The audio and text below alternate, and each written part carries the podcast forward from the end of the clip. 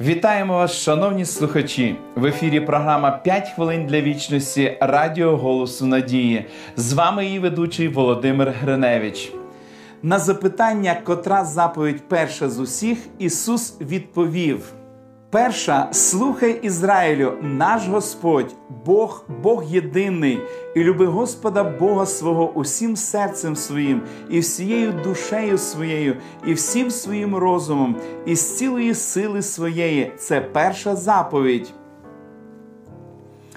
У цих віршах показано таку неймовірно глибинну істину, що більшість людей просто не розуміє її з першого читання. Для початку спробуємо уявити, за яких обставин та де відбулася драматична зустріч, коли Ісус промовив прочитані вищі слова. Христос звертається до групи завзятих релігійних людей. Вони рішуче мали намір робити абсолютно все, що від них вимагається, щоби заробити спасіння. А оскільки перелік необхідних дій був досить довгим, вони хотіли переконатися, що принаймні засвоїли найбільш важливі вимоги. З цієї причини вони запитали Ісуса яка з вимог є найбільш важливою? Відповідь Ісуса була для них досить несподіваною.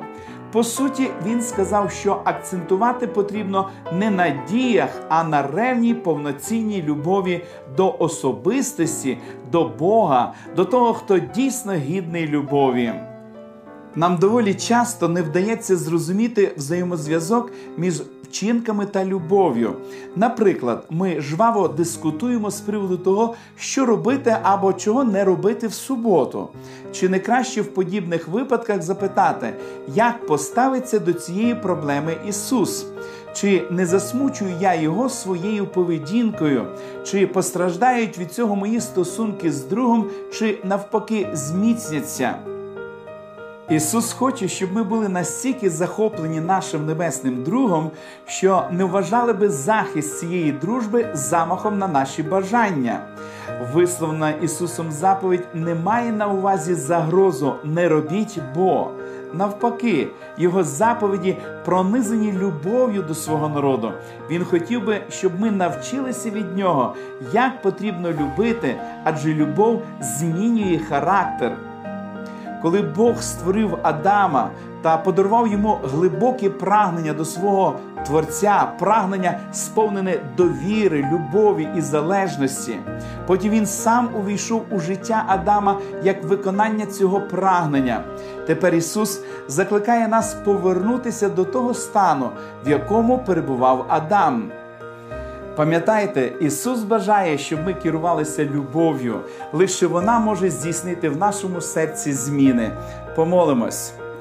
Дорогий Небесний Отець, ми щиро вдячні Тобі за слово Твоєї святої правди, за те, що Ти навчаєш нас, як нам жити у нашому щоденному житті.